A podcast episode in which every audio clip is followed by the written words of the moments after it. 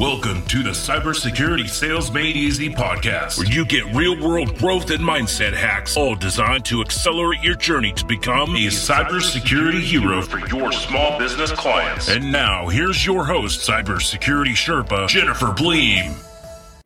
Hey, hey, thanks for joining me again. This week, we are talking about getting started up this cybersecurity mountain. Sometimes it feels a little overwhelming. There's a lot of new terms. It's a little crazy out there.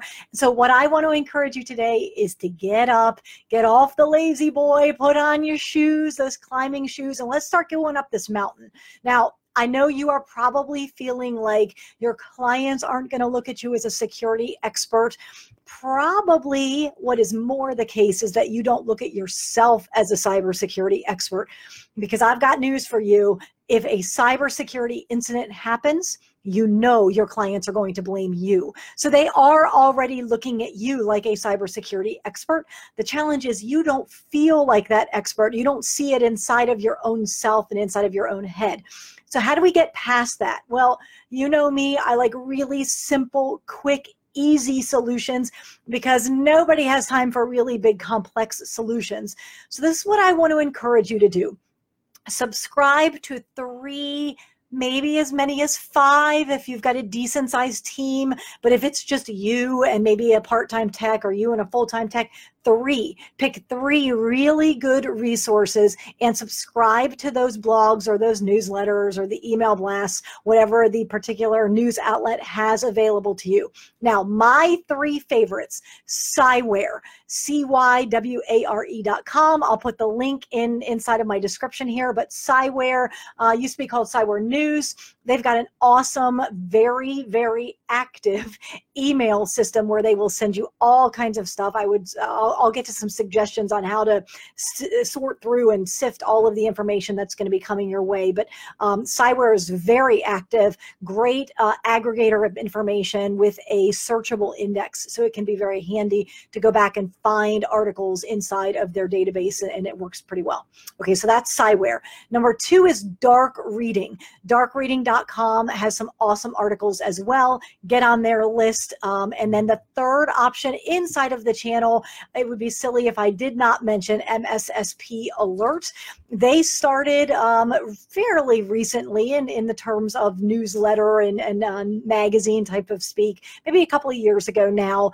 And their readership has exploded, and they do an awesome job of aggregating data um, with threats and trends. And a lot of the information is specific to the channel. If you're not on that list already, I'm not sure what rock you've been hiding under, but get on that list for sure. Now, I'm warning you, you are about to get deluged with information overload. So I'm going to give you two really simple ways of taking all of this data and, and sorting it and having it come to you in a way that is not so overwhelming. The irony here is that everybody who's listening to me is a technical person. Maybe 99% of the people that are listening to me, you're pretty much a geek, you're a technologist. So these are probably second nature, but sometimes you get so close to the forest that you miss the trees.